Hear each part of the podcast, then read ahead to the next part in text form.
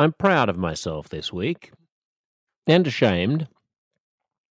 Last month, the Tavistock Gender Clinic in the UK, one of the biggest, most visible, most controversial, most influential centres of youth gender care, was shut down after an inquiry found that it was not serving the interests of young people who had gender dysphoria, who believed that they were trans or were indeed trans.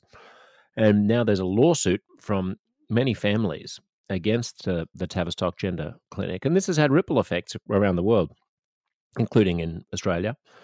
Um, when I saw that news, I thought I'd pitch it on my radio show. I do a three hour radio show on ABC Radio Sydney every day, every weekday.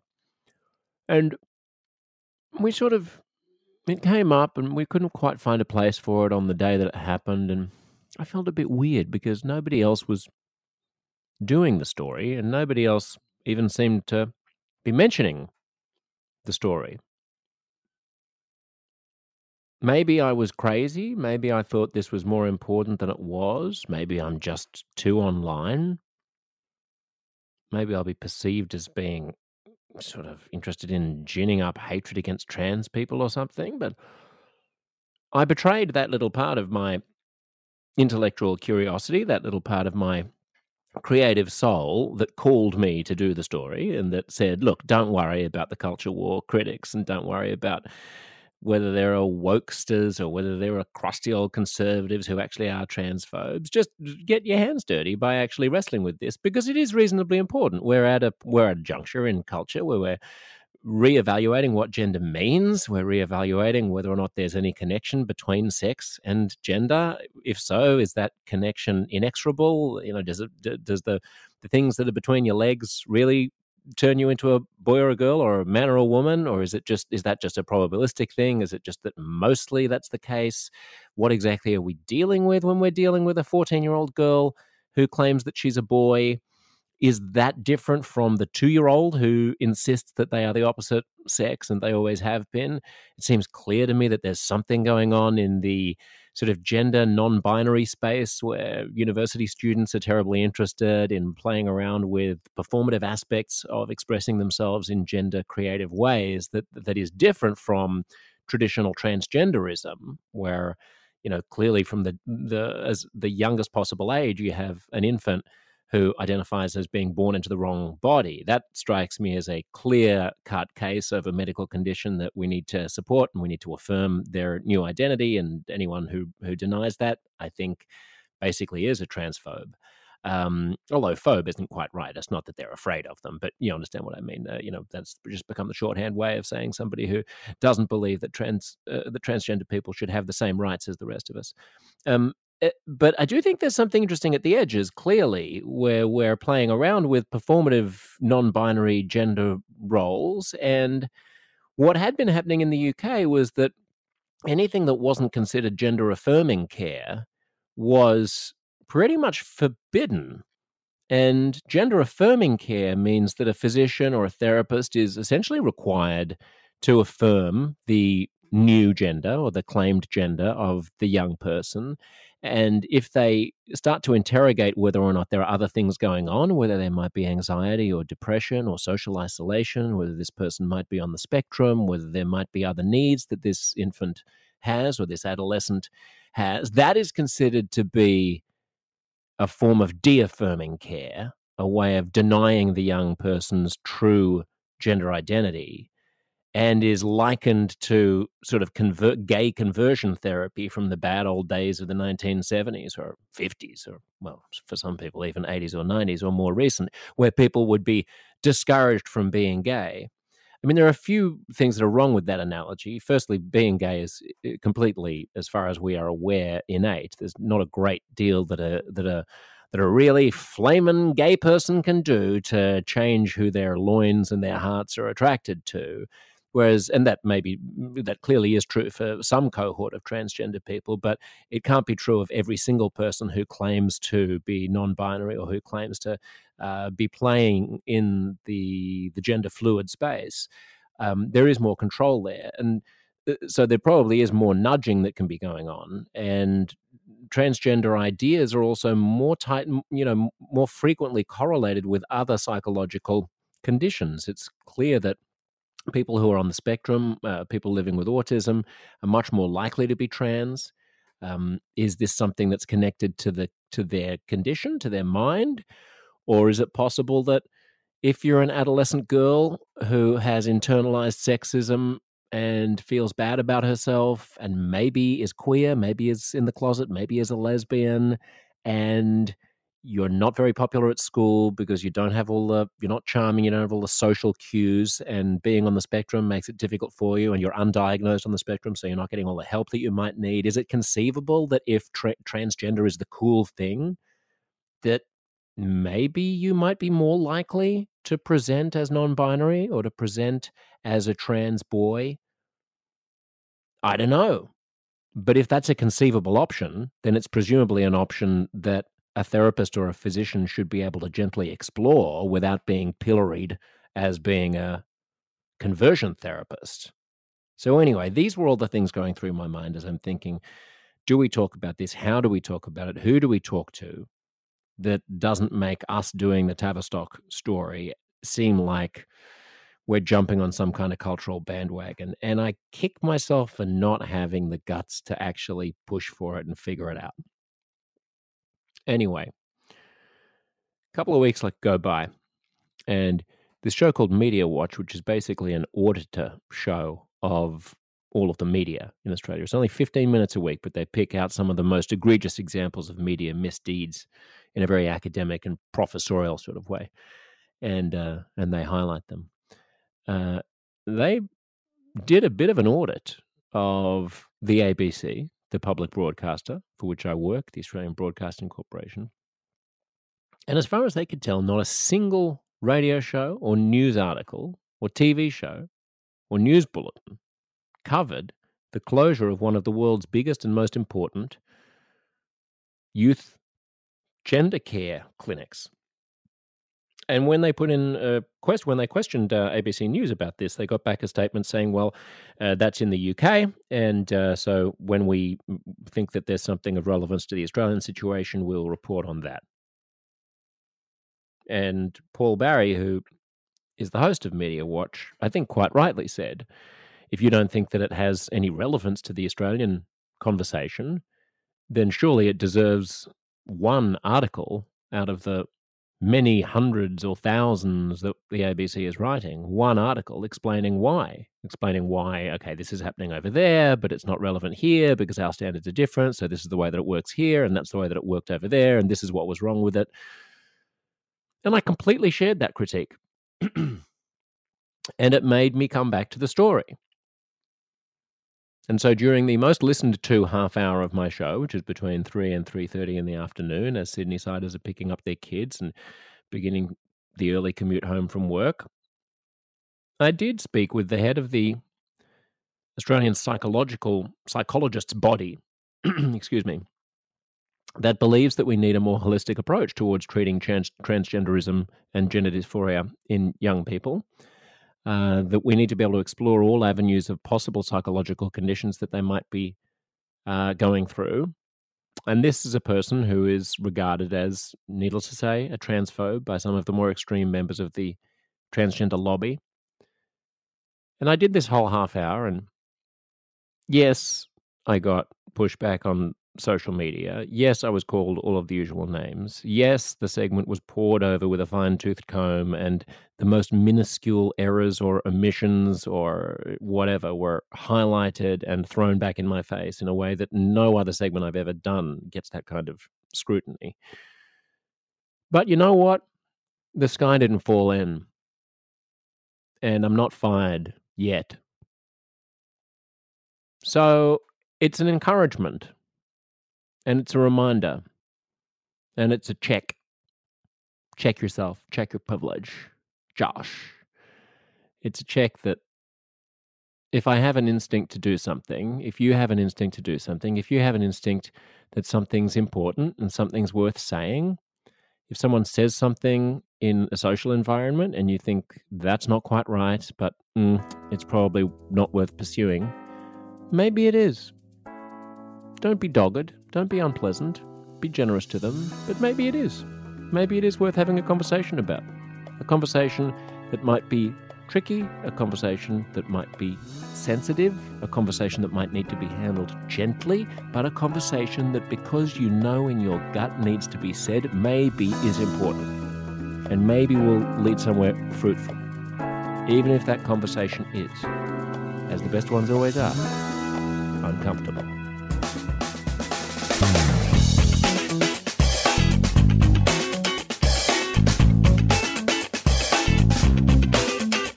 Today on the show, Sami Shah, one of Australia's most interesting and celebrated comedians and writers. He's been profiled abroad in places like the New York Times. He's had an Australian story made about him, which is an iconic Australian uh, documentary profile show, television show uh, in which they pick one extremely interesting Australian and profile them each week. He was the uh, the host, the radio host of ABC Radio Melbourne, which is the Melbourne counterpart of the station that I work for in Sydney for a couple of years. You'll hear him talking about what an unpleasant experience he found that to to be. His show was somewhat ill fated, and he was uh, he was he was booted, but not through any fault of his own. Really, I mean, he's quite uh, a thoughtful, insightful and funny bloke. He uh, he's been heard on BBC Radio Four in the UK.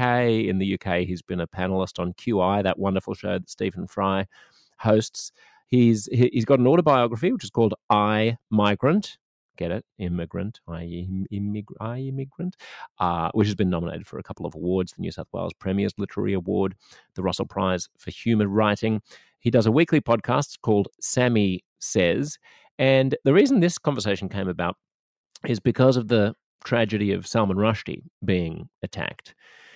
And I was despondent about that and despondent about much of the response to it. There were a few heartening glimmers. The French president did a great Twitter thread, which I thought put it in the appropriate context of standing up for free speech and not just saying, oh, this was a cowardly attack and we condemn violence, but really articulating why it's important to cherish people who buck the trend. I mean, m- my basic sense about people like Rushdie is I really just don't want to live in a world where people can't push boundaries, where people can't be audacious and mock things and test the limits and, and push against boundaries and, and play with ideas in a free intellectual space. I mean, the idea that someone who is taking all of these strands of beautiful fiber from around the world, from all of these different cultures that he's come from, that he's experienced from South Asia and from the UK, and that he can weave these into narratives and create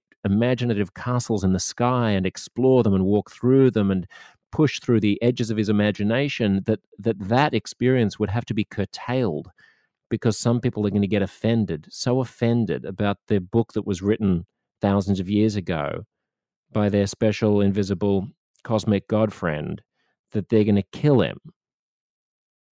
They're going to kill him for being imaginative in ways that create them, that create offense for them. I mean, it's so obviously noxious to me. It so obviously runs counter to everything that we should cherish in flourishing liberal democratic societies. It should be so obvious that the way that you create a vibrant pluralistic society is the moment someone says they're offended, you go, okay, well, I'm still waiting for an argument. I'm still waiting for you to make a point. So what? I can be offended. We can all be offended. Whoop de doo. Go on, go on your way. Go off and be offended. Put the fucking knife down and go and be offended by yourself or bring me something constructive. You know tell me why you're offended or tell me why it's wrong why these are these are ideas that we shouldn't countenance. Use an argument not a knife. And so anyway i was sort of venting about some of this on twitter and i came across uh, one interesting conversation on bbc's newsnight in which kenan malik who's a, a writer a thinker he's of south asian descent himself was saying that you wouldn't even get a publisher to publish the Satanic Verses today. We've come so far since that controversy. We've been been so cowed by jihadism and so confused about in the conversation around Islamophobia not wanting to seem like we're Islamophobes by being critical of Islam at all. It's a religion of peace. It's a religion of peace. It's a religion of peace. We keep saying to ourselves. And anyway, take a listen. I'll actually play this for you. Instead of describing what this is, I'll just let you hear it. The first voice you hear is the BBC interviewer. Uh, the second voice is the uh, writer, lecturer, broadcaster, columnist, Kenan Malik he surely had no idea uh, what he would unleash by, by publishing that book. Kenan, do you think, do you think that book would be published today? Uh, no, it wouldn't. Um, Hanif Kureishi, the novelist, a friend of Salman Rushdie's, he's made the point that it wouldn't even be written today, let alone be published. Um, and I think the boundaries, the boundaries of free speech, the boundaries of um, restrictions on uh, offence, on blasphemy, have gone much tighter over the past 30, 35 years, partly as a response to um, the Rushdie affair. And it, it's ironic that, you know, in some ways, the critics of Rushdie, they won the battle, uh, they lost the battle, but they won the war. In a sense, they, they lost the battle because the, uh, the, the, the novel, the Satanic Verses, continues to be published. But they won the war in the sense that the argument at the heart of their, their um, claim that it is wrong to give offence to certain people, certain groups, certain religions, and so on, has become much more mainstream. And to a, to a degree, you could say that many societies have internalized the fatwa um, and, and uh, introduced a, a, a, form of self censorship in, in, in, the way um, we talk about um, each other. So I saw that, and that rang true to me. And I also saw some articles written about the attack on Rushdie, one of which was from the BBC. And it said that the suspect in his stabbing, Hadi Matar, had no known motive. No known motive, the BBC said. So I tweeted The BBC reports that the suspect in Salman Rushdie's stabbing, Hadi Matar, had no known motive. I said no mainstream publisher would touch the satanic verses today, and worse, 33 years on, we're more timid than ever in speaking plainly about jihadism.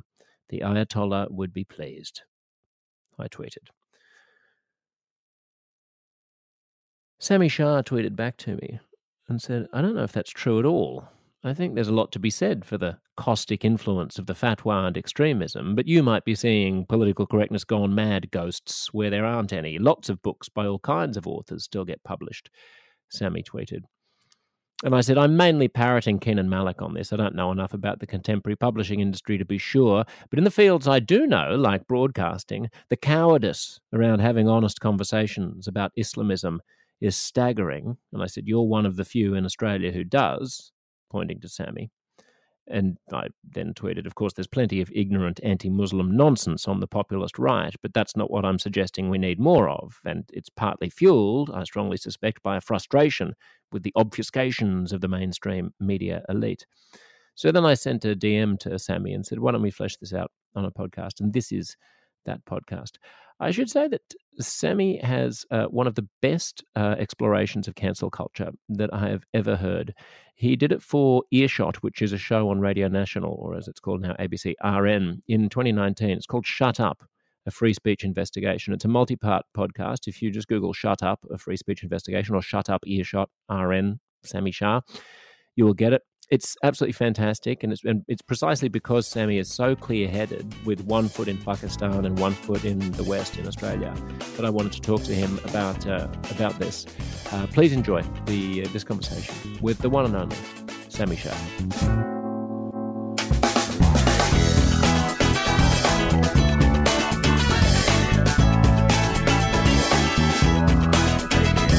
Um, what's the balance between academia and other pursuits for you? I mean, it basically like the academia is just to pay the bills. It's not something that I'm like um, in in love with. I love teaching. I, I only started doing it two years ago, and I really enjoy that. I briefly tried a PhD, and I dropped out right away. Um, I remembered, yeah, I remembered very quickly that I always hated studying. I don't know why I thought this would be a good idea. Um, but uh, yeah, so I like I teach four days a week, and then the idea is that I spend the rest of the time writing or doing comedy. But uh, sometimes you just Mm. get so tired you really don't get around to that part. Yeah. Did you enjoy radio? Um. Okay. I mean, look, working for the ABC was, I think, I can safely say, the worst professional experience of my entire life. And I'm someone who's worked in Pakistan extensively in advertising and news. So two notoriously hard fields to survive in. Um, some of my, uh, honest to God, like I've never been treated as unprofessionally or as poorly as I was by ABC management. Um, so that didn't leave a good taste in my mouth. I enjoyed doing radio because I enjoy talking to people. Like I, I really like that part of it. So Yeah. I enjoyed that, but I also hate waking up early in the morning. Um, and I didn't Not like great that if you're doing a show where you have to be on the air at five thirty or six. Yeah, yeah, yeah. It's too brutal to wake up at like four. I think three thirty a.m. was when I, my alarm would go off, and I'd question my life choices quite Yeah. strongly. Yeah, I mean, that's pretty late for a breakfast uh, radio host. I mean, three thirty is leisurely. You know, yeah, yeah, yeah. Absolutely. You know, Alan Jones would have been getting up at, at two forty-five or something. Yeah, and that and, and you kind of understand why Alan Jones is as angry at the world as he is. Like honestly, another another year of breakfast radio, and I'd be ranting about immigrants and Lebanese people as it's well. Like it possible. I, was. I see it in you your know. future, Sami. Yeah, this is uh, Thank you you. can a shock, a shock jock, an anti-COVID vaccine uh, shock jock. Uh, I look forward to it. Uh, yeah, that's interesting. I mean, what and what motive? What are you most interested in, if not ranting against the world? What are the pursuits that most fascinate you? Um, honestly, for me, it's uh, it comes down to two things, which is uh, writing and comedy. Um, and uh, comedy is, is basically something that I've always loved doing. Um, and I continue to do stand up comedy all the time. Uh, my career as a stand up comedian kind of took a massive hit um, because of the blasphemy stuff a few years ago. Um, Tell us about which- that. What was that? So basically um in 2016 I, or uh, I think 2016 end of 2016 I wrote a book called the Islamic Republic of Australia. It was based off a documentary series I had done for ABC Radio National um it was a five part series called with the same name.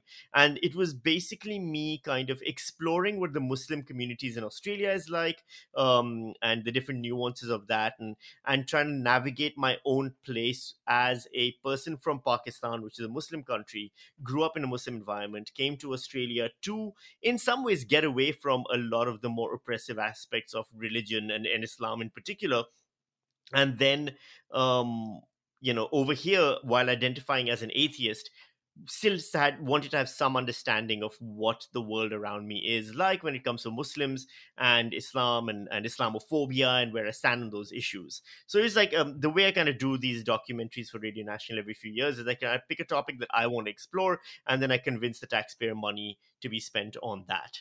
Um, and so I kind of turned that into a book, and in it, you know, I talk about my uh, my atheism, my apostasy, which is when you leave Islam, you become an atheist or an apostate, and Muslims largely uh, frown on that, and uh, by frown on that I mean like you know they'll kill you for it. But um, uh, Not all Muslims. Not yeah, all yeah, yeah, Muslims. not all Not Muslims, of Muslims, course. Look, I mean, here's the thing. You wouldn't Look, even know what religion a person could be. They might Exactly. be anything. It's a religion of peace. of course, Jesus, of course. Eh, beheaded or something? no such thing as a religion of peace. There is no religion of peace. In, uh, maybe Baha'ism. I don't know. I have no idea. I haven't read enough about Baha'i. The Um, yeah, yeah, yeah.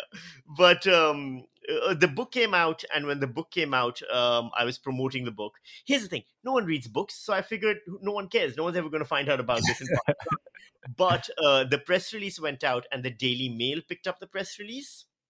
And the Daily Mail does what the Daily Mail does, which is take all the nuance and subtlety out of this big exegesis that I had written on the subject and smooshed it into a headline that said like Sami Shah hates Islam and Mm. left it to move to Australia or some shit like that. Um, and that made its way to Pakistan and all of a sudden, and to the rest of the Muslim world. And all of a sudden, um, the joke I used to do is it turns out Muslims believe in three things uh, the Quran, which is the word of Allah, um, the Hadith, which is the life and the words of the Holy Prophet, and the Daily Mail. Um, and so I basically started getting death threats like you wouldn't believe, um, just horrific kind of abuse. And my family, at one point, you know, I was worried about their safety. My own safety as well. I had relatives who disowned me.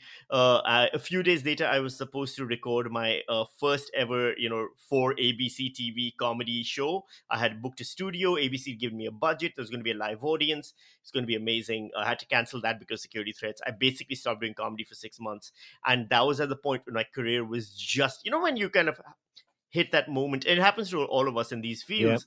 Where you, you you hit the tipping point where you just break through into the big mainstream, Mm, I had to pull definitely. away from that. I had to pull Yeah. away from that very, very sharply. And so, and then the momentum kind of passes you by. It's very hard to kind of rebuild that again. And so, yeah, I've never really recovered from that in my comedy career in terms of having like, you know, being a, a more prominent comedian. But I still love doing comedy for itself. So, I've kind of, uh, I just do it now because I love doing it, but I don't think, um, you know, I'll, you, you're not going to see a Netflix special ever. I don't think. Does it change what you can joke about?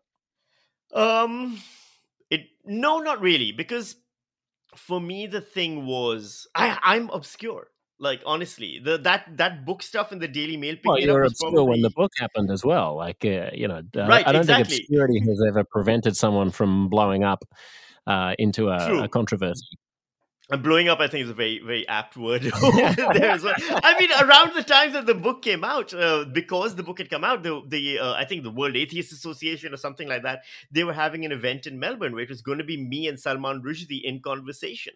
It was some, going to be something that I, I like. I was so excited about because I, I worship his writing, and um, it was going to be a big thing for me. And they had to cancel the event because we were getting so many death threats between him and myself that they were like, "Yeah, let's just not do it."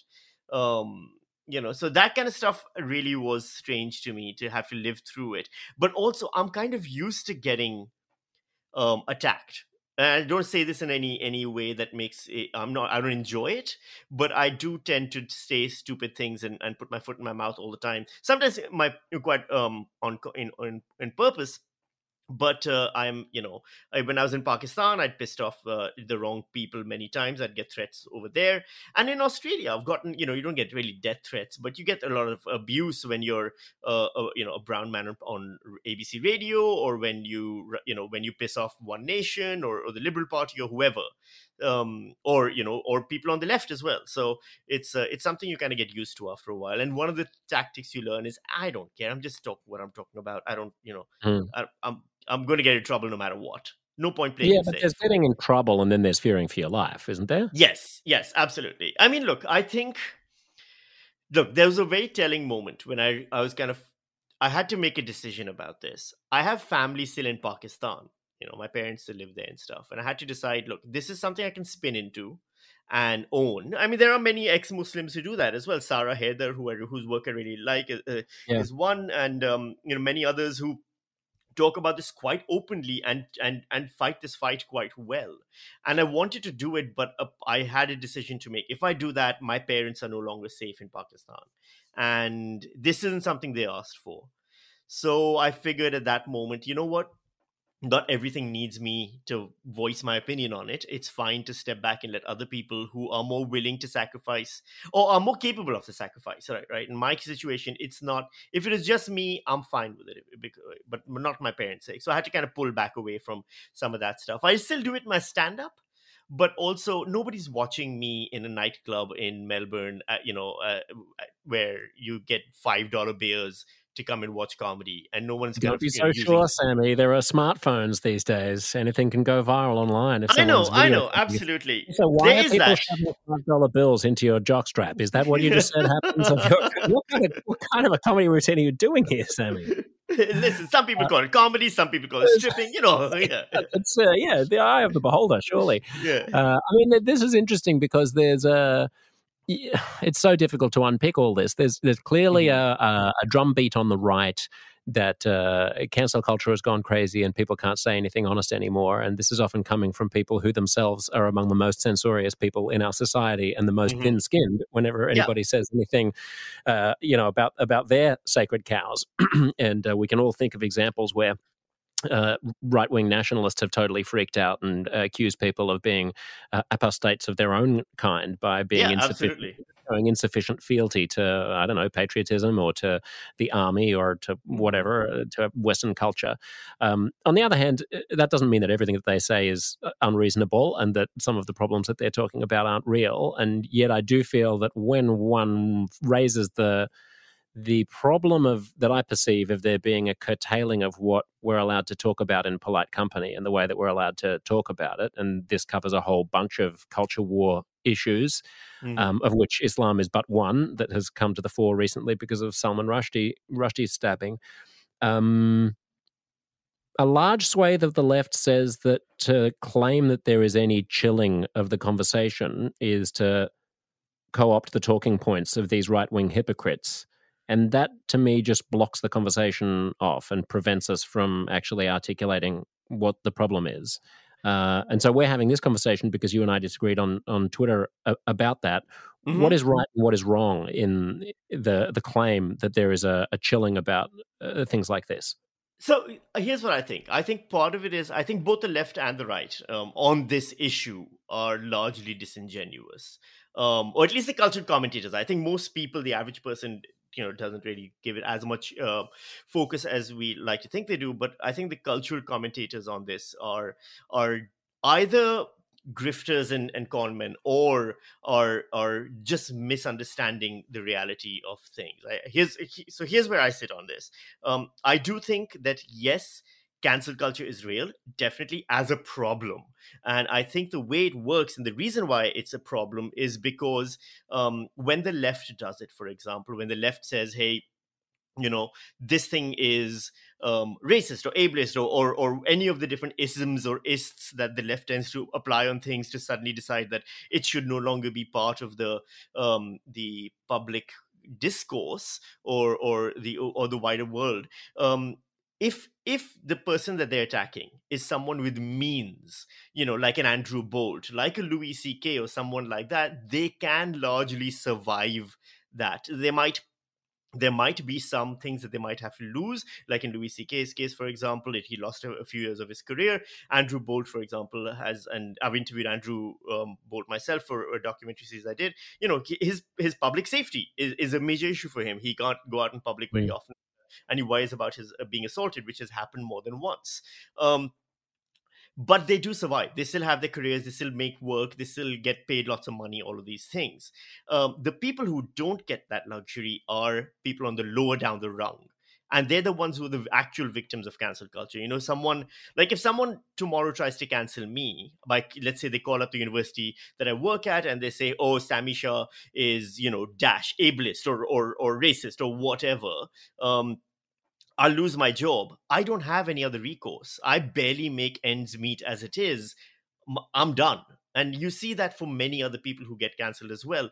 The ones who are less economically capable of surviving it are the ones who actually suffer its consequences on an unfair level. It reminds me a lot about of um uh you know in in in Finland and stuff. They started doing the thing with with um, speeding fines where it became proportionate to your income as opposed to everyone gets hit by a $250 speeding fine a poor Mm. person has a trouble paying it a rich person doesn't i think on the same time on the right you've got the other side which is you know you've got they've got a long history of being censorious just as much and you see it sometimes in america for example you're seeing it right now with all the stuff they're doing in libraries where and school curriculums where they're trying to get books out of them and things like that and and not enough people i think um in the center talk about that for example but um and you you know you've got you uh, other people uh, saying that cancel culture and the left is destroying the world and you know to quote for example one of your previous guests douglas murray there's a war on the west and stuff. It's all hyperbolic nonsense which is kind of built up to sell his own products and and other people are just as guilty of that as well uh, i think it's both sides that's what i mean um, i do think so for example what the argument you and i got into on twitter I, mean, I wouldn't even got an argument i just had uh, pointed out something sure. i disagreed with was Yeah. you'd said that you know the, uh, a book like uh, uh, midnight children or, or satanic verses wouldn't get published today there actually are many many other books on similar topics or just as you know um i suppose uh transgressive that do still get published. Sometimes, yes, there's also um, a whole lot of you know wokeism, for example, in the publishing industry where people will say, "Oh, Jordan Peterson book is coming out, and our publishing house shouldn't publish it," and then they'll all leave. Um, but they'll also at the same time work for Hachette, which is owned by you know Northrop Grumman or some you know massive weapons manufacturer. So there's a, bit, a lot of yeah, exactly. Uh, so there's a lot of like that kind of hypocrisy in their own actions. Uh, but look, I do I mean, think uh, overall, yeah. But what, let me just jump in. I, as as I said on Twitter, I don't think that I know the publishing industry well enough to know mm-hmm. whether or not they would publish the Satanic Verses. Many people who do know the publishing industry better than I do say that there there's no way that it would be published.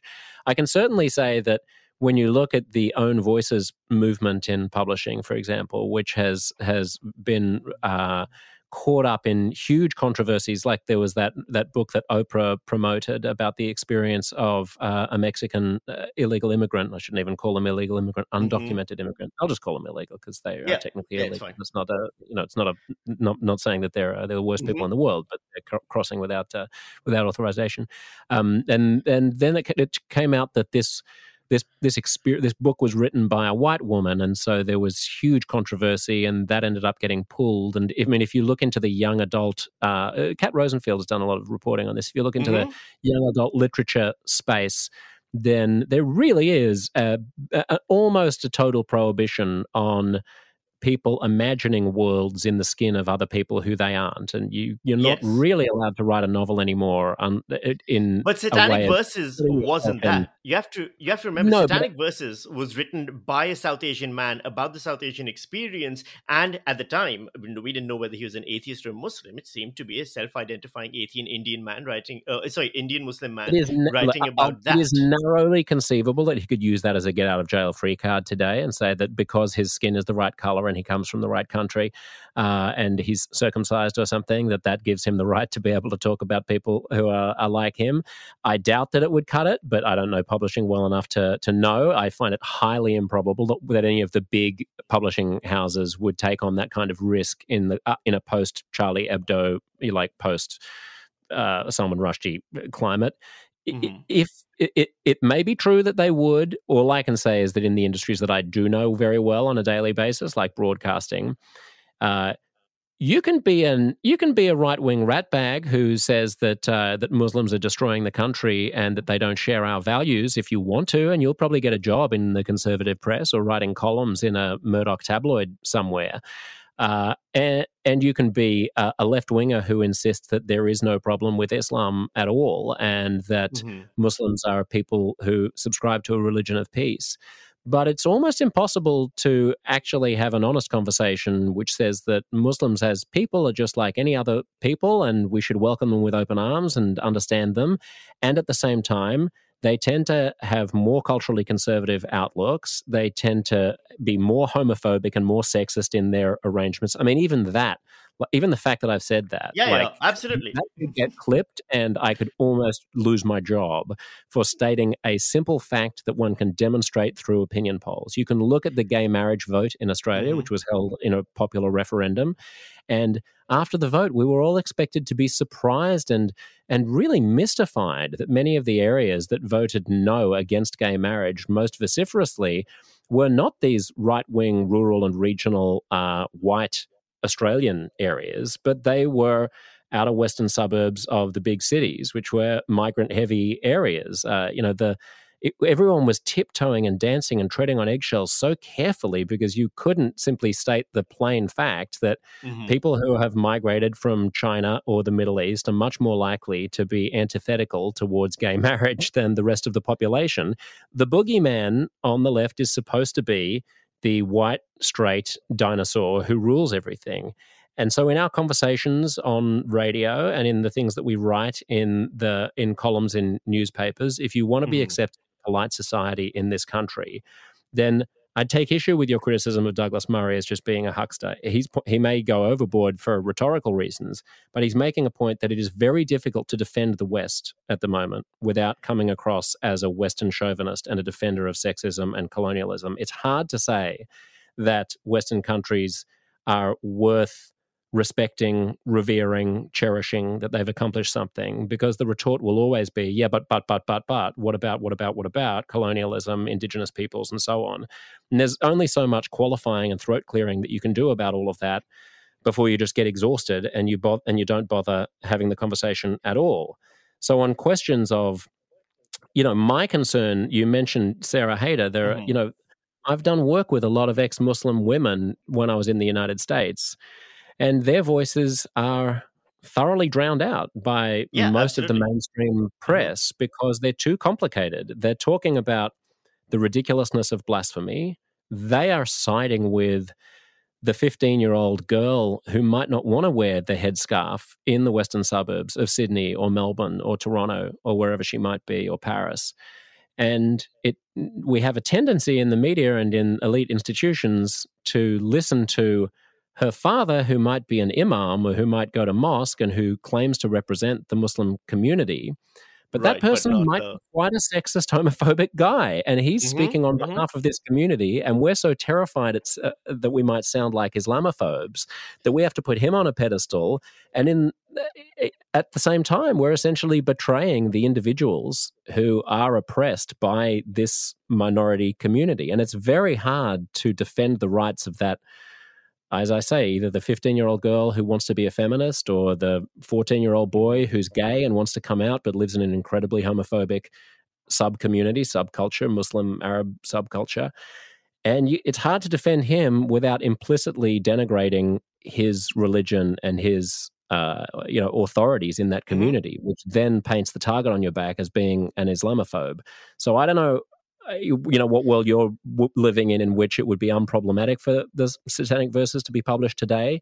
But the world that i live in is one in which not only can you not publish a book like that but you can't even really have a conversation about that without triggering so many tripwires that it's not worth the hassle well, okay, so here's what I'd say to that. First is, um, I mean, that's what Islamic Republic of Australia was trying, right? It was talking about these exactly these highlighted issues that you're you're um, addressing, and and uh, you know, in in a great deal of depth and detail about like how um, Islamic communities have their own problems, how nuanced they are, uh, how the the, the, the their representation in media is not uh, accurate to how they actually are. How difficult it is to be a gay person in a Muslim community. How difficult it is to be a woman in in the Muslim community, the controversies around hijab and all these things. These are all things that I put in documentary, which went out on ABC Radio National.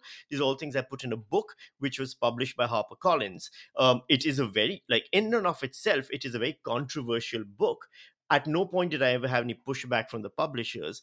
The only time we had to pull it off the shelves largely was because of Islamic extremists sending threats and everything. So, in that case, for example, you know it becomes a thing of it's not the the censorious left quote unquote it's not the far right quote unquote it is a whole other group which we all kind of live under the threat of which is islamic extremist censors um kind of you know threatening lives and everything like that so i you know i'm saying the point yeah, I'm that, making about I mean, they're, hmm. they're, they're, they're, they're serving similar masters, aren't they? I mean, part of the, you know, part of the part of the problem here is that uh, I mean, look at the original response to the fatwa, uh, you know, to Salman Rushdie's fatwa. At the time, the Prime Minister of the UK, Margaret Thatcher, you know, expressed sympathy for Muslims who were offended by the book. John le Carre, yeah, the famous novelist, said, uh, mm-hmm. you know, said there's no law of nature that says great religions may be insulted with impunity. Uh, the the review in the Independent by the associate editor said that the Satanic Verses is no better than racist graffiti on a bus stop. Like there was a definite. Yeah, no, no. There was also there was also you know when um when uh, PEN International gave the award to um,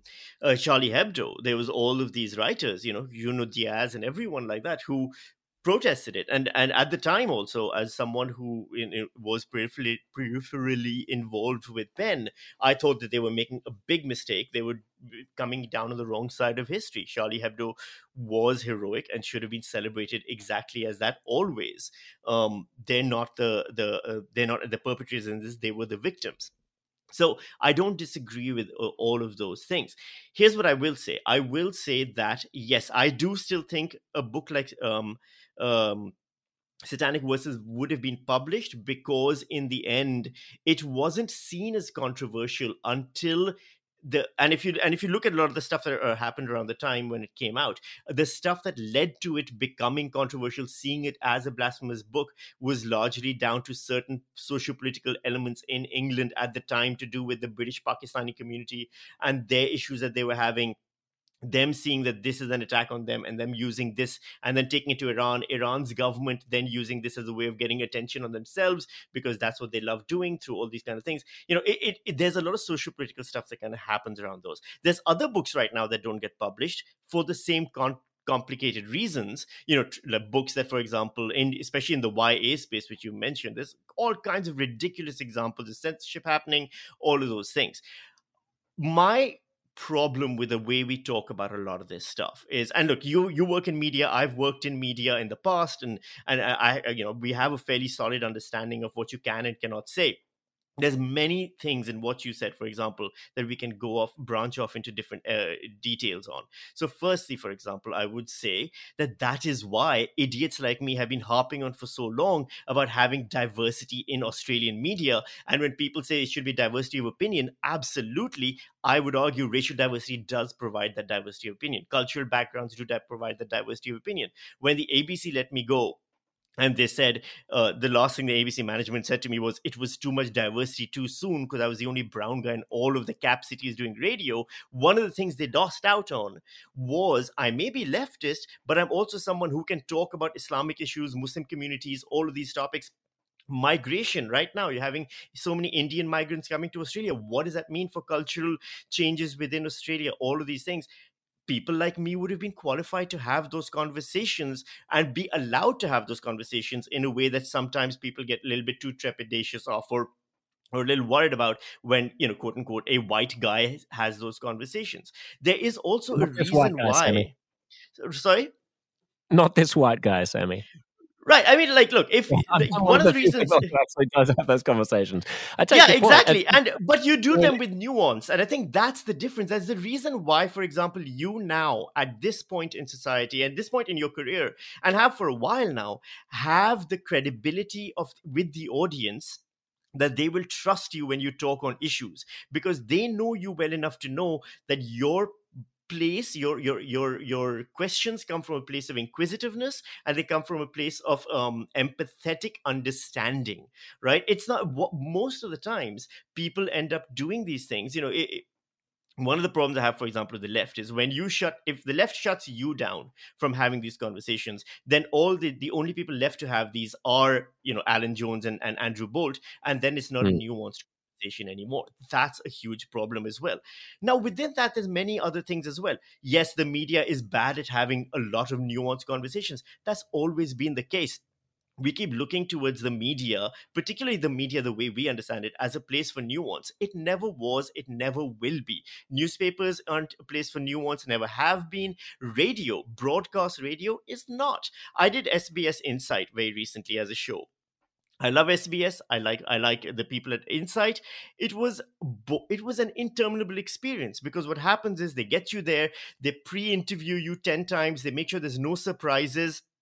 Everything is pre-planned everyone says their lines again and again to make sure that the conversation looks real. If something unscripted or unplanned happens, they edit it out.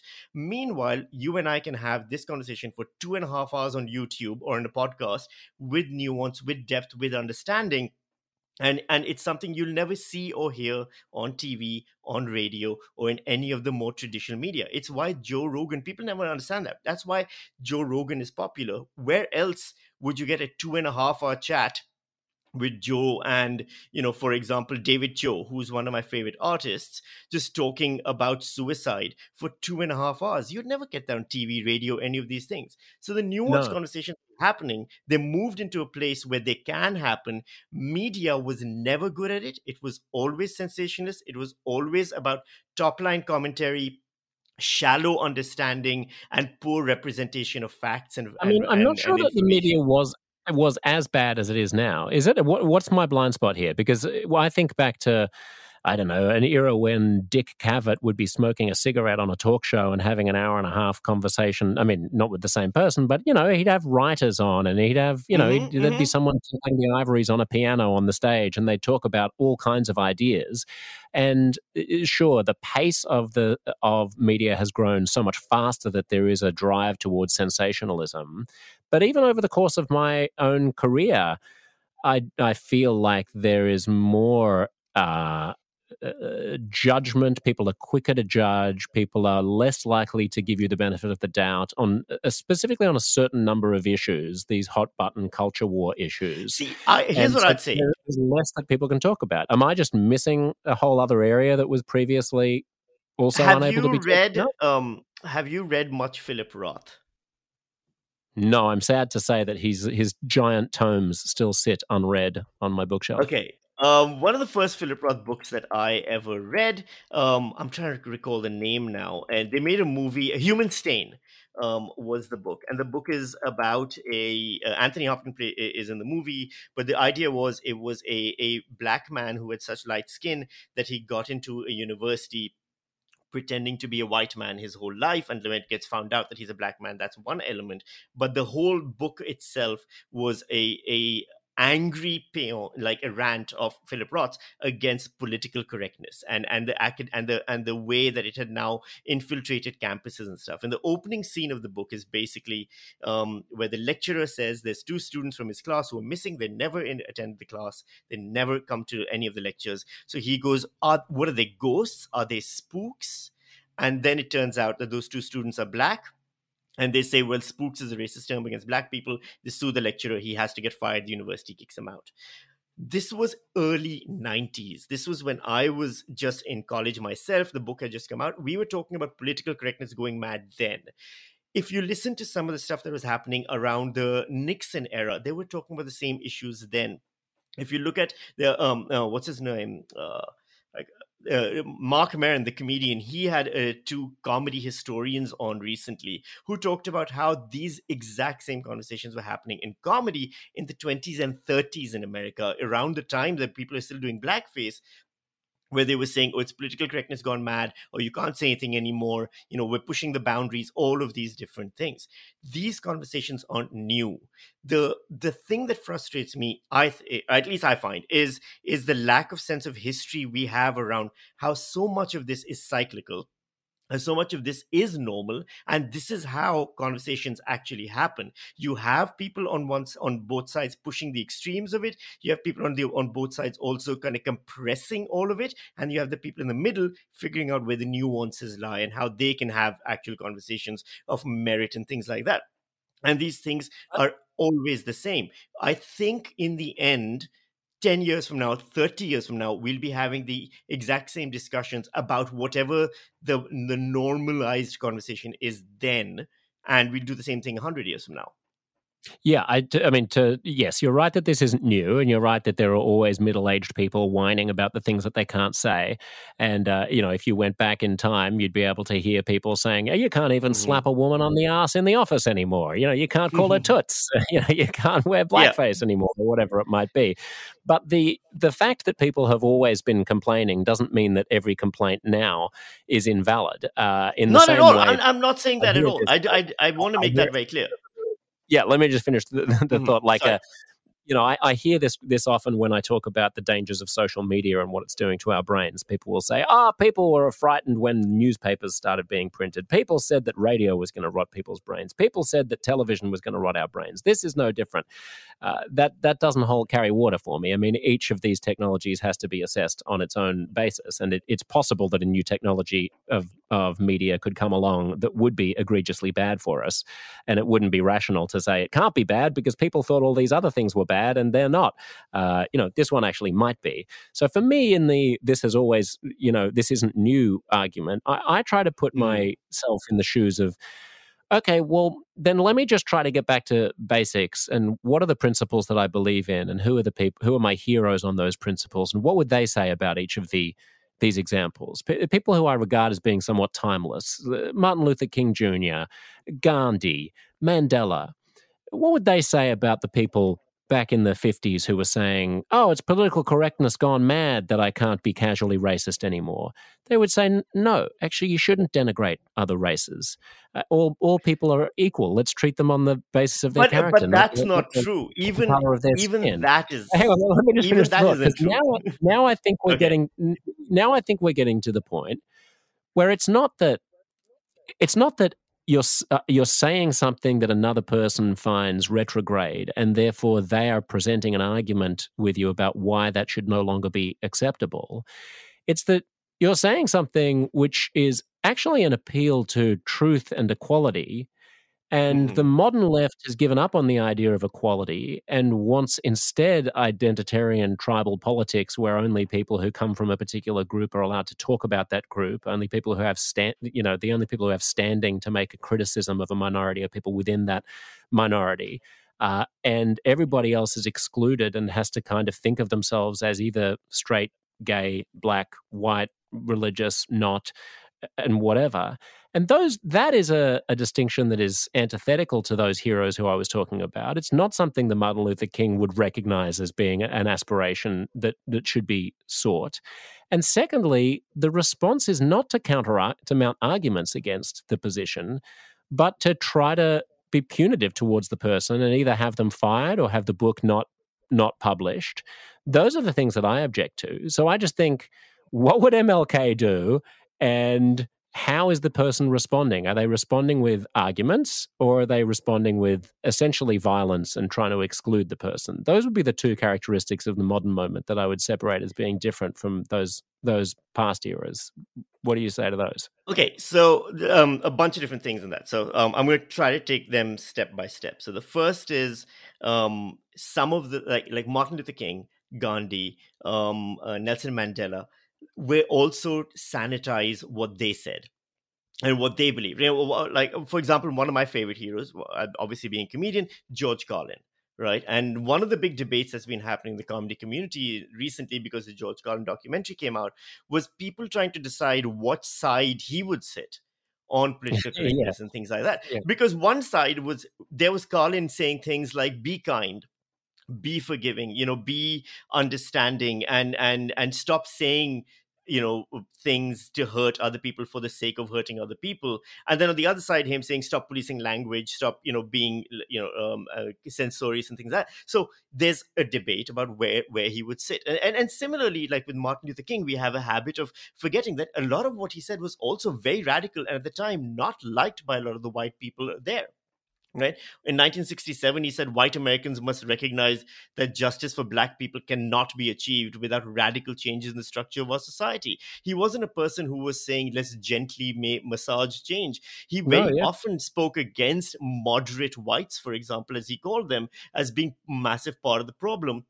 in a way that's very recognizable to ex-Muslims when we talk about moderate Muslims being a massive part of the problem of, of sanitizing Islam's you know excesses. So that's one thing. For example, Gandhi's got his own problems, you know, other than the fact that he was basically half the time spent, you know, sleeping in rooms with underage girls as a way to test himself. And Nelson Mandela, despite all of those other things, was best friends with Muammar Gaddafi and was constantly overlooking Gaddafi's, you know, human rights abuses. So yeah, there's all of these things. Right. I'm talking about the, uh, what, what, were they aspiring towards in their advocacy? And and right. nothing you've said denies that they no, no, absolutely. But equality rather than the modern day vision of identitarian equity. I would argue, I would argue that, and I don't, I'm not, this isn't me condoning um, identitarian politics, but I would argue that the motivation behind identitarian politics, and the reason why it has a certain level of sympathy in my heart at least, is is also equality and fairness the way they might be going about it is wrong and the way they might be going about it is a reaction to what came before. Um, these things aren't easy and they're clumsy and also we do tend to you and myself for example in the media it's easier for us to focus on those fools on twitter and on social media and you know in in the public space who who who are saying things like you know um only black people should be able to talk about black things only brown people should be able to talk about brown things which if you for example go to pakistan most pakistanis most indians won't agree with but it'll be seven people in australia in media who are south asian but also are you know self-promoting who might say that and they'll get all the attention. So there's all sure but, the, but we're talking their ideas are the ones that influence publishers not to publish books and influence i would know, also th- I, I also think not to hire particular presenters I also think that there has been already a swing away from that. I think, um, at least in my experience and what I've seen and observed, um, it was definitely a problem. No denying the influence that they had on corporations, on on all of these things, up until maybe even two years ago.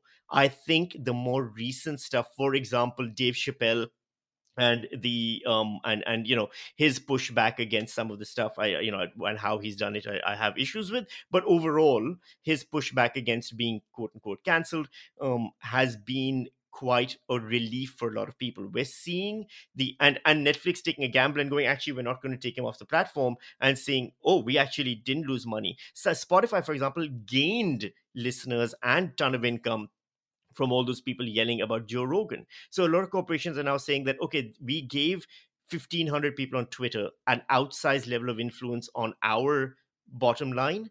That's ridiculous because it turns out that it's not worth it and it wasn't a value. And I think you're seeing a shift away from that now. I think pendulum swings we're now at that point hopefully where the pendulum's more towards the middle than the far left or the far right. It will again swing to the far right then again swing to the far left. But i do also think that some of the panic we have around this stuff is more is outsized compared to the problem this actual size of the problem well, I, I, agree that it'll swing to the right, but my concern is that uh, that the left is doing its darndest to embolden the right and to make the right more attractive to but the, the, the right... who are who are so dissatisfied with what the left is offering, which is no longer uh, a bread and butter vision of uplifting working people, but is now uh, a sort of Talmudic uh, reading of the tea leaves between university educated elites mm-hmm. about exactly how they should be talking about very sensitive issues uh, and how they should be punishing people who who blaspheme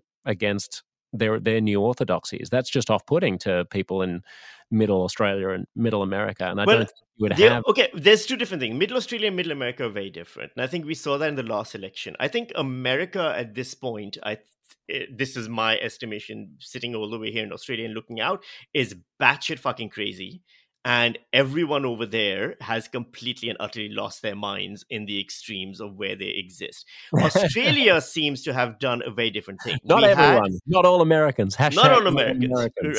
I, I, look, I know a lot of friends. I have friends who are Americans, and I I, I do think largely it's a, peace. It's a country of peace. Uh, yeah, yeah, yeah, exactly. But I do think Australia had a very different thing. We we had a I don't even know if it was right wing government. We had a conservative government um, for the last nine years, and and at a time when you might say that oh america has a trickle down influence on the world australia chose a labor government. And we chose a labor government at a time when inflation is just hitting now. We're going to be in a, some really bad and dire situations. And i think even the greens did well. And i think in the end it's because the average australian has gone.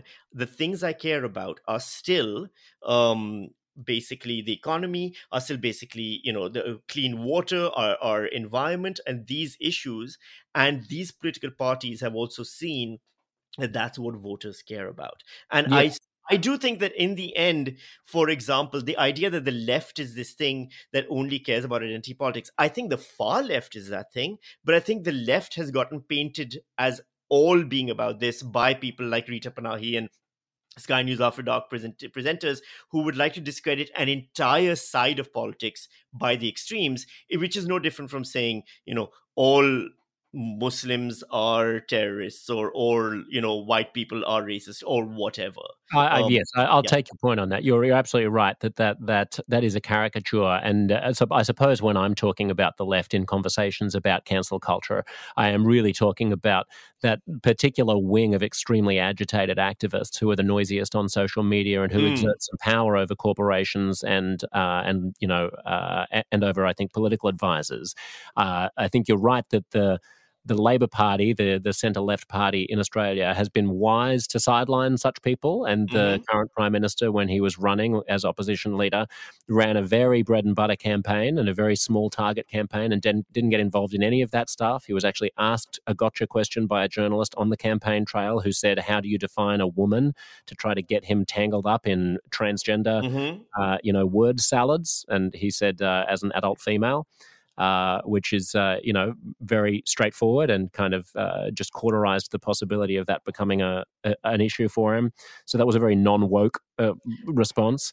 But I do think that. uh, There was huge exhaustion in the country towards a, a a government that had been in power for almost ten years and Mhm. was perceived as out of touch and a bit slimy. so you can't, nec- I mean, you can't read too much in. And Yeah, yeah, absolutely. that Americans are much more uh, extremified at the moment than the Australian political climate is for a whole host of reasons. I would Yeah, just say that absolutely. be, be careful. You know, I would just say these are we're playing with gunpowder, and just because our gunpowder hasn't blown up in our faces the way that the American gunpowder has, doesn't mean that it's not gunpowder. and We shouldn't be careful of it.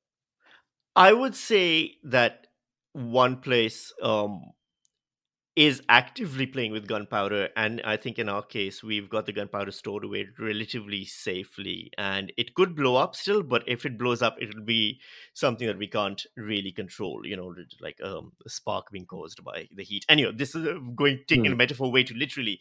Um, but but maybe- look, here's the thing. I mean, I just wanted to say, like, look, what with regards to social media and its influence, you're 100 percent right. I'm not disagreeing with you on the fact that social media is not like TV. It's not like newspapers. I would argue, and and I'm not the only one. For example, many people have argued this that social media's impact on our society is the kind of thing we haven't seen since the printing press's impact on society. I mean, the lit, the printing press caused the Protestant Reformation. It caused all kinds of revolutions. And now social media is doing the same thing. And we saw that in the Arab Spring. We're seeing that in America right now. We're seeing that around the world in different ways. So, yes, the impact and influence it has is humongous and horrific. And future generations will be looking back at this time as us trying to figure out how we allow this toxic thing to exist amongst us. Absolutely. But I, I do also think that part of the one of, you know, like you were saying that we're pushing the left is pushing people towards the right. I don't know about that. I think one of the reasons why for example this identity stuff ended up striking a chord with so many people briefly. I do think it's over. Its influence is very limited now. I do think that those golden days of you know woke leftists on social media being able to just cancel people because they got a hashtag going is largely in our rearview mirror. And i think the reason being because people do want to in at least western societies and western democratic societies they want fairness. They do want equality and they weren't finding anything else being offered that was that was striving towards that. I do think that the left the far left took what was fairness and equality and tinged it too much with things like revenge um, but they were trying to offer a solution to a problem that we still haven't figured out how to solve but you know it, it was just a bad solution I mean, one reason why you may be right. I, I mean, you're more optimistic than I am that this is in the rearview yes mirror. But one reason, if it is true that it's in the in, in our rearview mirror, uh, uh, this level of censoriousness and cancel cancellation. I mean, I fear that one reason may be because it succeeded in cowing us, and that there's just less to talk about now in terms of people who should be cancelled because people aren't having the conversations that would get them cancelled quite so much. Uh, When you said earlier that, you know, the people who get cancelled uh, by the the left tend to be powerful and tend to be able to withstand it. They're the Louis C.K.'s and the. Dave Chappelle's, and the people who get cancelled by the right are, are people who are uh, are less a- less able to withstand the cancellation. no no i think people on the left have also cancelled people who can't withstand it they're Oh, okay. humongously so yeah absolutely i'm not Okay, saying that yeah, yeah. Either way, forget about right and, right and Mhm. left. And I, I would just say that my concern is not that is not so much about the people who get cancelled. Uh, Those people are in a minority, and there will be cases of injustice. We'll always be able to hear about the university professor who wrote a paper about how peaceful protest is better than violent protest, and then that was regarded as being a racist Right. attack on Black Lives Matter riots, and therefore he was fired. We're always going to be Mhm. able to hear the story about the um, the academic who was in an elevator with another woman and cracked a joke that was an old 1950s sexist joke about uh, when she asked what floor are you going to, he said women's lingerie. Uh, as if he was in an old timey Mhm, an old timey department store, and was then hauled before HR for being sexist and was put on probation. We're always going to be be able to hear these. It's basically the fodder, as you say, for the right wing machine, right, which tries to tar And- everybody on the left with Yes. the, with with this, uh, you know, as as being this crazy. My concern is not about those particular examples. My concern is about what those examples do to the willingness that we all have to have honest, open, rambunctious conversations with each other in a big, boisterous public square. Ah, now- now way towards the truth uh, by by speaking fearlessly. And if we feel too cowed about these Mhm. things, then our concerns fester. People in middle Australia as well as middle America feel like if at the Barbie they're not really allowed to talk about their concerns about this or that, uh, you know, for fear of just getting into a blinding argument with somebody who's going to willfully misrepresent them and then shout at them on social media about it and defriend them. That if you're turning up the volume on all these things, people just cut off certain areas of their mind and their soul and their heart from communication and they become more unreachable. And maybe that's a reason why people get cancelled less. So okay, here's what I, here's what I will say. The, the the key there is that thing you, you said the public sphere, right? The public space. Um, and that's where they want to have those conversations. Because I would argue that those conversations are still happening in in the place where they've always happened, which has been friends and family get together or colleagues and everyone and you discuss these things. I mean there's there's that age old adage which is you know you don't discuss politics and religion at the dinner table and that exists for a reason. Is because people always discuss politics and religion at the dinner table and it always turns ugly. That's always been there. It is still happening. The public sphere which and i'm going to put on like the real academic loser bullshit nonsense right now but it's basically Habermas. go, yeah exactly. It goes back to the habermasian thing right? And the habermasian public sphere was basically coffee houses when it was cool because you'd go there and you'd sit down and you'd have an intellectual debate and you'd fight over ideas and then you'd go your separate ways and if those the good ideas or the more popular ideas would end up you know affecting society the one thing that habermas didn't have to deal with was twitter was Facebook, was Instagram. So the public sphere is still, there's two public spheres now. One is a public sphere, which is where you and I right now having this conversation. It is a, an active d- exchange of ideas. It's a debate, and it is exactly the way humanity has always done these things. The other element on top of this, unfortunately, that neither you and I can now control is someone can transcribe this whole thing, take portions out of context, and bung them on Twitter and I'll get fired from my job and you get fired from your job. Therein lies the problem, right? Right. And, and so Mm. I, I would argue that the conversations are still happening. They're still happening in the public sphere as it used to be, which is coffee shops and, and cafes. And, you know, like I still do with all my friends, like comedians and everything like that. We're always having all these ridiculous debates and arguments and things like that. The only difference is that we also feel like, hey, why can't I say this on social media? Why can't I say this on Twitter? I would argue that you probably shouldn't say anything on Twitter and on social media. And I say this as someone who's active there all the time, way too much already. Um, is the, the public sphere still working? There's a whole other sphere which we still don't know how to contend with, unfortunately. Right. I don't then, know. Then yeah. there's yeah, then there's this up. So I think that's a good insight uh, in the sense that perhaps there is still a robust private spe- sphere. Let's call the let's call the Yes, portion of the public sphere that is the cafe or the salon. I love that. I love the idea that you're still going to salons and tea houses. Sami. I feel like a like an 18th century dandy. Uh, but let's uh, so let's l- allow you to be uh, puffing on a hookah, Right. in Yeah, there exactly. I mean, can you imagine anything better? drinking. We need to bring it back. tea, uh, yeah, with um, with all of your colleagues and debating debating the hadith. Uh, and but so there's that, and then there's this Mm-hmm. new weird thing, which is social media. Which Mhm.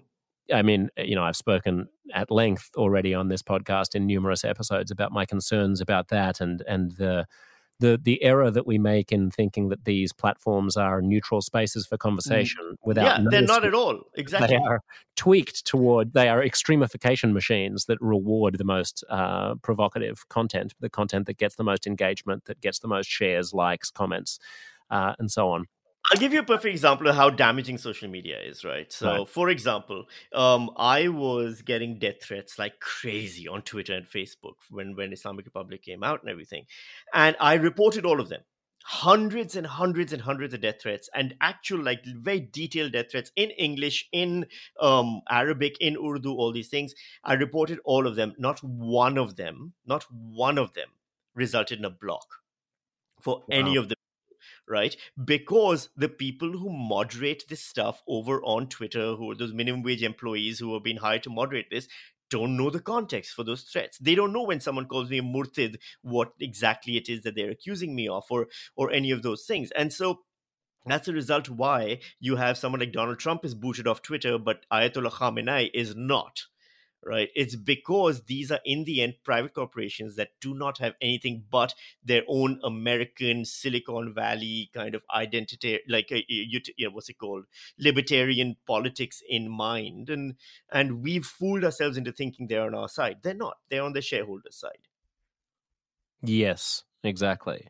And the the other sphere that I would just add to your characterization mm-hmm. of the the private conversation and then the new mm, public sphere on social media is the media, the old school media, and and public, and I guess governance. I would I, you could lump governance and public uh, speech from bureaucrats and, and and elected officials into perhaps the same basket. Mm-hmm. One of my big concerns is the is the impact that social media and that the atomization of society is having on our faith in institutions and the inability of those old institutions to actually keep up with the demands of the 21st century and the requirement to be honest and frank with a populace that is increasingly difficult right. to herd and is scattering in a in a million different directions and the fearfulness of those institutions of the slings and arrows that that populace can throw at it from its most extreme quarters and my concern is that it's not enough for you to have your hookah bar conversation mm-hmm. and then just not be on Twitter. For a, a, demos to hold together, for a country and a culture mm-hmm. to succeed and flourish, it has to have a minimum level of faith in the conversations that are taking place on its radio stations and television stations and talk shows and amongst its parliamentarians and yes.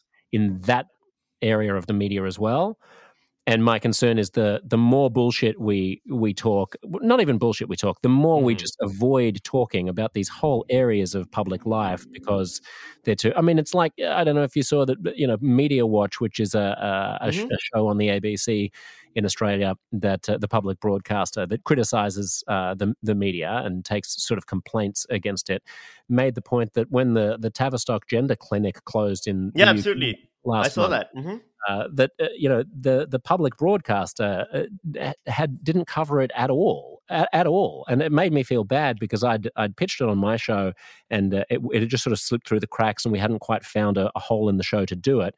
Uh, but I did it uh, subsequently as a half hour conversation mm-hmm. just about how that might impact gender gender affirming care in Australia, and it made me feel terrible to have been complicit in uh, what can only be described as a kind of a tepid groupthink where you know you don't have a conversation that is obviously newsworthy and intellectually yeah. interesting because you know that you are reliably as i was taken out of context accused of being uh, you know mm-hmm. an anti-trans bigot uh, just for for broaching the the subject so you know yeah it's great that we can still argue around the barbie and it's terrible that we hate each other so much on Twitter and get it more extreme on Twitter. But until journalists and politicians can also talk in a fair dinkum way, which means like a blunt and open and mm-hmm. honest way, using Aussie slang, uh, about some of these things, you're going to keep the moat between elite discourse and public opinion is going to drift ever wider. And it's so, hard to stitch together a society. Th- like so that. this is why I kind of get. Uh, I, oh, this is why my where my frustration with our focus on um, cancel culture, left versus right, all of that stuff comes from, and and and and and I'm guilty of it because uh, we just spent the last hour um, debating it, and at no point did I try bailing on that debate, right? So, um, but I think what's happening is we are getting caught up in the distraction we are getting caught up in the convenient distraction. So, for example, the um, um, you know, I read Douglas Murray's uh, book about uh, Europe, uh, war, um, the Strangers of Europe, and then oh, yeah, yeah. um, the more recent one, the War in the West. Um, and and and you know, and, and people on the left as well have read so many of their books, like the um, the Ta-Nehisi Coates work and everything like that. I think what's happening is if you look at the institutions, right? So you mentioned media. The problems with media, in the end, aren't this. The real problems with media are they saw social media's rise um, as something that affected their bottom line because the classified section it disappeared when the internet came along. They fired all the qualified people, all the trained staff, all the regional reporters, all those court reporters, all of these people who did real investigative journalism, quality journalism. Mm. Because they all of a sudden decided we'd rather t- chase after clicks and do and clickbaity headlines and and do you know where the ABC and yet somehow they focus on on um, ratings as if they're going after advertising dollars even though they aren't and things like that and as a result they became institutions that lack credibility because they did a bad job. They weren't good at the one thing we asked them to do, which is report on the news. The same thing ended up happening in politicians. Politics has lost credibility. Politicians used to be people who weren't career politicians they went up look I'm, I'm obviously looking back with rose colored glasses. The reality was probably messier but overall you know people who went into politics that's why the teals have done so well this time. It's because they are people who who aren't career politicians and therefore have a level of credibility that career politicians lack now because we've seen them fail and lie fail and lie again and again and again. The issues with universities Absolutely. Universities are full of batshit crazy 21 year old students who are trying to get their lecturers fired um, because the lecturer said something that the university student, the woke university student, was deeply offended by. Why do they have that power, though? They have that power because universities around the world are no longer institutions of higher learning. They're real estate managers. They care about the bottom line when it comes to real estate. They don't want any controversy because they have a board of um, people who need to get shareholders basically they run like private corporations. Their whole modus operandi now has to do with profit gaining profit sharing profit motive. And you're seeing these things happening. It's more to do with just the overall destruction of institutions destruction you know as a result of um, chasing the bottom line as a result of bad decision making when confronted with you know should we cut people's jobs to make more money for the shareholders or should we keep people's jobs and make mo- less money for the shareholders but hold on to our credibility? There are places out there that held on to their credibility and you still see them largely surviving for that reason but overall the things that we think are the problem in society wokeism far rightism whatever i don't think i think those are those are exaggerated problems which has been my thesis kind of throughout and i think the real problem is this stuff right. and the stuff. It's harder to talk about because it's more institutionalized it's it's it's it's not an, as simple a solution and also there's no face you can paint that you can hate you know? At the end of the day you can hate murdoch but all of the press and media around the world has done the same thing. So it's easy to So make a villain out of one. Yeah, I mean, this is obviously a multifaceted thing, right? So there can't be a Mm-hmm. sim- single uh, a single explanation. But uh, yeah, maybe we should perceive wokeism then and uh, right wing rat ratbaggery as accelerants of the factors that you're talking about. Uh, you know, they're they're a way of of twisting the dial or, or you know twisting the the nail in the thumb of the of the of institutions that are already Mhm, vulnerable because mhm. of these structural reasons that you're talking about and um, and capitalizing on that vulnerability by backing the people who work in those institutions into a corner and forcing them to parrot certain scripts which further erodes their credibility i mean it can be Yeah. both right Yeah, exactly. It can, it can definitely be both. I think, it, yeah, you're right. Look, it's in the eye of the beholder. It's the way I see it versus the way you see it. And both of us have to do largely with our own perspectives on this. You are right. I do tend to make take a more optimistic view on this stuff, which is strange when if you know me at all and you know I'm not an optimistic person. But I think I do have that kind of it's the migrant's view. I come from a mm. place which is so much worse, and I come to a place which is so much better. And I can see, I like to think, the cracks in a system that make it become worse. And the places where those cracks would appear, I don't think have appeared still here. And I think overall, um, we're still heading in the right direction.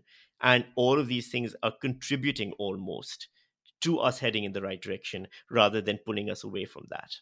So, to loop back and close then mm-hmm. with the subject that we started out with, which is Islam and blasphemy and whether Rushdie would get published, um, maybe this is a, a way of, of tying mm-hmm. together uh, the optimism versus pessimism claim. Um, there was a, a film made by uh, a Shia Muslim called The Lady of Heaven. Have you heard about this? Uh, it was uh, it was going to be released, uh, and it was pulled by British cinema chains earlier this year uh, as being blasphemous. Uh, so these Muslim filmmakers had their film cancelled in the name of protecting Muslims.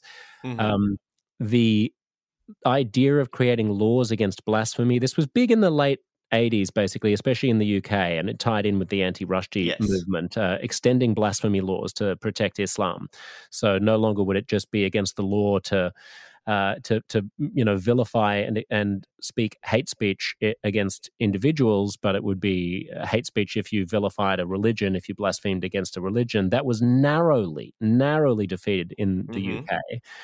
Um, there have been multiple cases of of especially in the UK you know a teacher showed his religious studies pupils cartoons of Muhammad and uh, you know that teacher is now still in hiding predictably yep. Muslims mm-hmm. protested there was that case in France of the school teacher being killed for showing pictures yep. of Muhammad um, these are things that yes, they're not the same. Obviously, we can't hold this at the feet of the of the uh, uh, limp, tepid, effete left wingers who insist that Islam is a religion of peace and that there's mm-hmm. nothing to to see. Because they're buying into a narrative that's being sold to them, and and they're buying into into it for the right reasons, even though it's a bad narrative. Well, hey, Hitler was buying into Nazism for the right reasons. It no, no, his reasons were bad. His reasons were not good. He's right. a glorious thousand-year Reich, Sami. I mean, everyone no, look, if right you're if you're a leftist and and you see a minority community that's being attacked and, and yelled at and abused, then you'll go, well, I'll defend them. And then if the minority community says, actually, our religion's religion of peace, you'll go, well, okay, I can kind of see why, you know, eh, since you're minority community that's being attacked, that's something that I can also parrot that's where the problem lies is that you know the nuance isn't there because we don't know enough now people know more and i think people buy into that less but sorry continue yeah, uh, well, I mean, yes, my only point about to invoke mm. Hitler, and I've just obviously lost the bet because you're not allowed to any analogy, right? But uh, my point is is simply that the the person who's doing the bad thing always is always mm. motivated from their own perspective by good reasons. Uh, that that just doesn't mean that they're good reasons, right? Of course, agree. Um, the, uh, the so I guess my yeah my question is these things haven't gone away. They're still simmering along in the background They're they're still things that we find it very difficult to to talk about, uh, mm-hmm. you know, without being branded as uh, as mm, uh, bigots.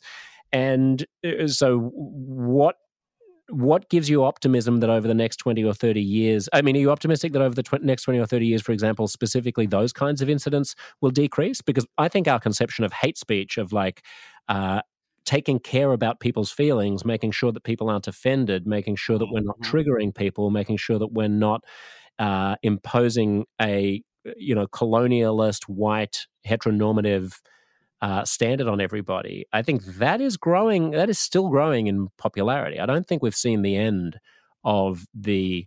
I uh, think uh, okay. I we know, haven't seen the end of that. But I, people yeah. for being what what we regard as being bullies and I think hmm. those Muslims who were who are protesting regard themselves as protesting bullies, as protesting representatives of blasphemous, white, colonial, patriarchal uh, stru- superstructures that have dominated the world for centuries and that are raping and pillaging uh, minority people all over the world and treating with impunity people's most sacred and cherished beliefs. And it's time for that to stop. I think that worldview is not that dissimilar from the woke worldview that is censorious and uh, yeah, and and punitive towards people who represent uh, what they regard as being the dominant orthodoxy. I mean, look, there, you can always have a person with a, a, right idea and a person with a wrong idea ending up inadvertently in the same side briefly, or you know, the the broken clock is right twice a day, kind of a thing. Um, there's a few things. Okay, so for example, when you're talking about blasphemy laws in Australia, we still have blasphemy laws. Unfortunately, um, we need to get rid of them. They're, they're lying dormant, but they are there the last case in the UK that was done on blasphemy wasn't against um, Salman Rushdie or anyone. It was against Stewart Lee, the comedian who wrote Jerry Springer the opera, and it was brought against him by Christians because they thought that was offensive. So after that, the blasphemy law was done away with. Imagine um, being that humorless that that's right. actually your case.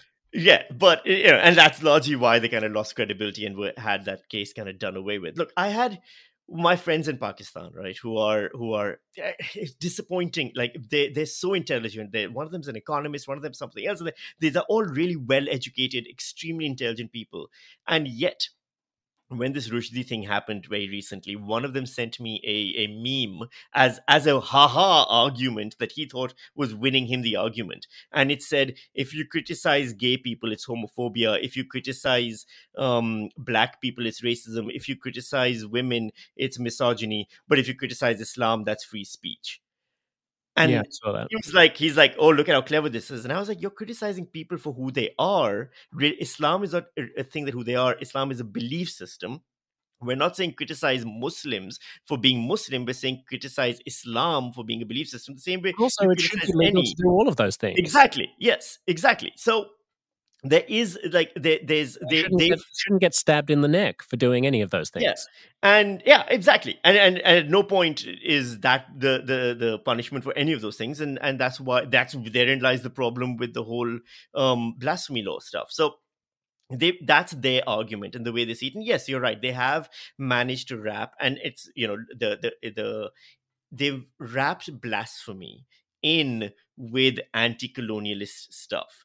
And that's to do with the nuances of their part of the world right? Or or or, or places that i've come from in the past. And and and i understand i don't agree with it and i can see the flaws in that argument but i know how that argument happens is because colonial history is still such a massive part of day-to-day life over there. It may not be fun for a person of european ancestry or uh, you know European descent to hear how much people in the other part of the world still hate colonial history, but it is something that people in other parts of the world do contend with sometimes. It's used as a scapegoat very often, very often, but it is definitely a thing that is active in their lives and is present in their lives because it wasn't that long ago, right? My grandfather went to clubs in Karachi or in, in Mumbai where they said you know no dogs and indians allowed. So that wasn't that long ago. Wow.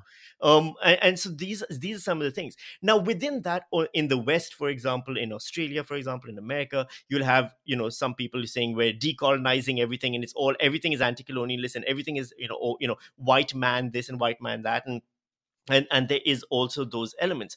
A lot of it is like many things these days it is the it is the uh, the the trend you know it's a shorthand or it is just something that people can say and they think that you know it's a it's a coded language you know you say that the next guy who agrees with the same kind of um, general leftist ideology says it back to you and you both know you're on the same page. No one is actually spending the time to actually think about what any of those things mean. It was really interesting. I was at um, Splendour in the grass recently and it's a whole music just, festival. yeah the music festival here in australia and they have a corner where instead of music they have like intellectual conversations happening because which is just ridiculous because everyone there's on drugs anyway.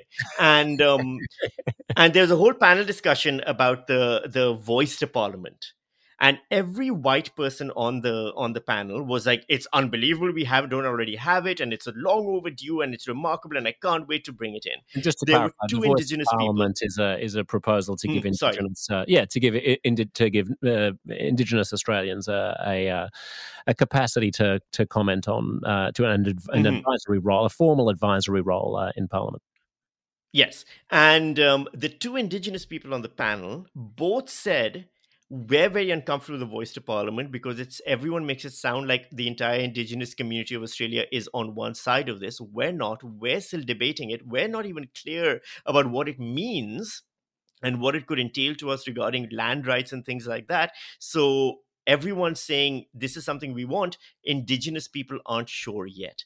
Mm. and the funny part for me was how everyone else uh, on that panel who was a leftist white woke you know whatever basically ignored what these two indigenous people said because they didn't know how to deal with that yeah yeah they, they they just they were so used to one narrative in their social circle it coming from a person who they then weren't even qualified to critique in their own heads according to their own philosophies broke them and they just mm. glossed over it and moved on and mm. that's why i think a lot of this stuff is superficial and doesn't hold up to scrutiny and will therefore fall apart because when you actually have diverse voices entering the debate and discussion, everything changes. You're going to see the same thing in Australia now with more Indians coming to Australia, the largest cohort of migrants coming here from India. You're going to have problems we didn't even think about, like the Brahmin supremacy issue that's racking Silicon Valley will become an Indian Australian issue. You know, it's interesting. I mean, what you're basically saying is that as we actually hear more from diverse communities, we will become less woke towards diverse communities. Yes, because we see that there are more nuanced opinion inside. Yeah, that, that doesn't exactly. Exactly. And this is,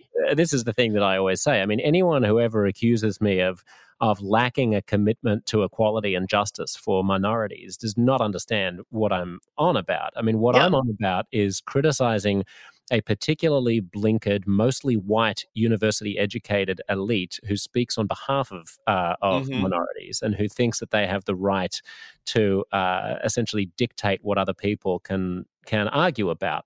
That's you know this is the this is the clique who I mean, it, it's very similar to the gay marriage thing, and we, you know, this keeps coming up about whether or not football players in Australia should be allowed to express their disapproval of homosexuals or homosexual lifestyles or gay marriage or whatever. Well, there were Muslim football players who who did that and didn't get into trouble. Why not? Why right, would they? Because we're afraid of being Islamophobic, right? Yeah. I mean, like, and I'm one of the few. You know, again, just as you have have standing to talk about the about Muslim issues because of your background, I'm one of the few people who has standing to talk about gay marriage because I'm married mm-hmm. to a guy. And so I'm one of the few people who is able on the ABC to to say, hang on, I want to live in are we saying that we want to live in a society that is so fragile that people aren't allowed to express the view that I shouldn't be married?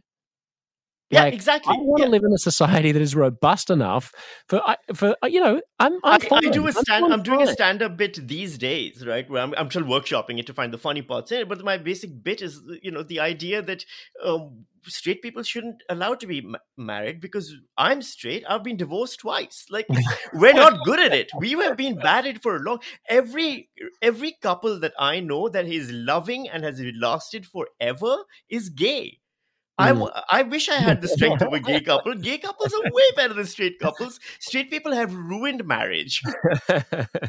I mean, so there's you know, yes. Yeah, so this this white university educated clique is the is the group of people who are who I regard as being holding the cultural uh, purse strings at the moment. Yes. They are in power in culture, and I think when I say that they're giving rise to the right wing, I think mm. I do think that that's that is well founded. I think it's a sense of resentment uh, on the right that they are no longer invited to the cool cocktail parties because every because they're regarded as being as being bigots. Mm-hmm. And I mean, the way that this shows up is if you if you're in the United States and you believe in securing the US border, then you are racist in the eyes of these people. If you believe that, you know, uh, that women who grew up as girls are different from women who grew up as boys, and that those that they're not exactly the same thing, then you're a transphobic in the eyes of these people. If you believe that saying an acknowledgement of country to recognize traditional ownership of the lands before every speech is facile and infantilizing towards First Nations people, then you're racist. Uh, uh, you're a colonialist, you know. And if you believe that gay marriage that marriage shouldn't be extended to people of the same sex, then you're a homophobe. If, if you don't believe in high immigration into Australia, then you're a racist. Like these are the norms that I'm talking about that are basically accepted by the cultural elite.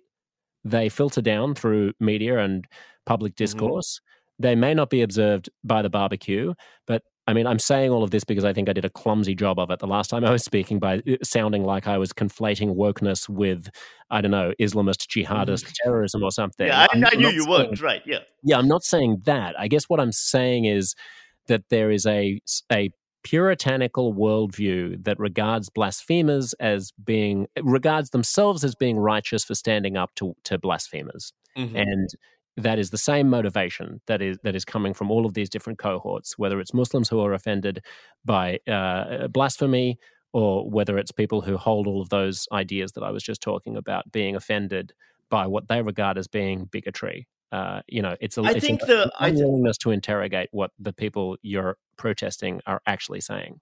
I think there's a degree of extremeness in the Muslim side of this that we're not fully understanding, which is where which is why those analogies happen, right? Which is I mean, I mean the mobs that happen in Pakistan and, and, and Nigeria and these countries that that genuinely like your whole villages get burnt down people get ripped to death the skin gets ripped off of them they get beheaded in public all of these things it's um it's a whole other level um and yes it, on paper both things are censorship but i think you know that that's like saying on paper uh, ebola and um, uh, a migraine are both things that affect the human body. You know like there, there is yeah. more there is more to it than that. Yes the, the the the you're absolutely right about the level of influence that you know university educated kind of you know certain elite community has. There's um you know peter turchin? Have you heard of peter turchin? Yeah but remind me what I so you would have read the uh, there's been a few articles about him. He came up with a new field of study called cliodynamics, cliodynamics. And the idea was basically looking at the at societies throughout history to see if you can come up with predictive elements as to what causes the collapse of a society right? And and he kind of predicted for example that 2020 would be a really bad year 2018 would be a bad year 2020 would be worse. Um you know some many times he's like people have said that he's predicting donald trump's presidential campaign and its victory way before anyone else. And one of his main hypotheses, which isn't that different, for example, from uh, the French economist who wrote Capital. What's his name? Um, Thomas Piketty. Yeah, yeah, Piketty. Um, isn't that different from Piketty's argument as well? Is that the problem we have right now is we've got this whole university educated um, elite that are coming out of universities and they don't have anywhere to go. There's no jobs for them that justify the time they spent in universities. There's no expertise. There's no practical application to their expertise. And so that frustration that turns inwards, and then they just start using it as um, an intellectual weapon against society. And so, like, you know, both of these people kind of argued similar things about the problem there.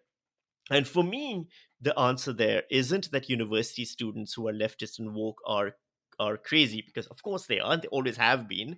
Um, it's that they used to be able to get a job that paid equal to their work that they did in university. That's mm. there and therein lies the problem and that's because of labor laws that's because of union issues that's because of corporatization and the way corporatization has affected the labor market and those things less so than you know the stuff that we've been talking about. Yeah that's interesting. Yeah. Okay. I'll I'll dial up the influence of material, material, and uh, and I suppose institutional problems in my uh, in in the the bouillabaisse of my concerns uh, in the future, Sami. As in, uh, I'm giving you more things to worry about. Is basically yeah, what yeah, I'm saying. Thank you very much. But yeah, somehow you managed to come out more optimistic than I am, even as you cite a, a greater calamity uh, befalling us. Uh, Sami, I have to go and give my children some dinner. It's likewise to talk to you. Thank you so much for for being being on the show. It's a pleasure. Hey, thanks for indulging me. Yeah, you know, I appreciate this a lot. Uncomfortable Conversations is produced by Stefan Postuma. Follow me, Josh Szeps, on Twitter and Instagram for all the latest. May your day be fruitful, your mind humble, your enemies generous, and your conversations perfectly, sparklingly, delectably uncomfortable.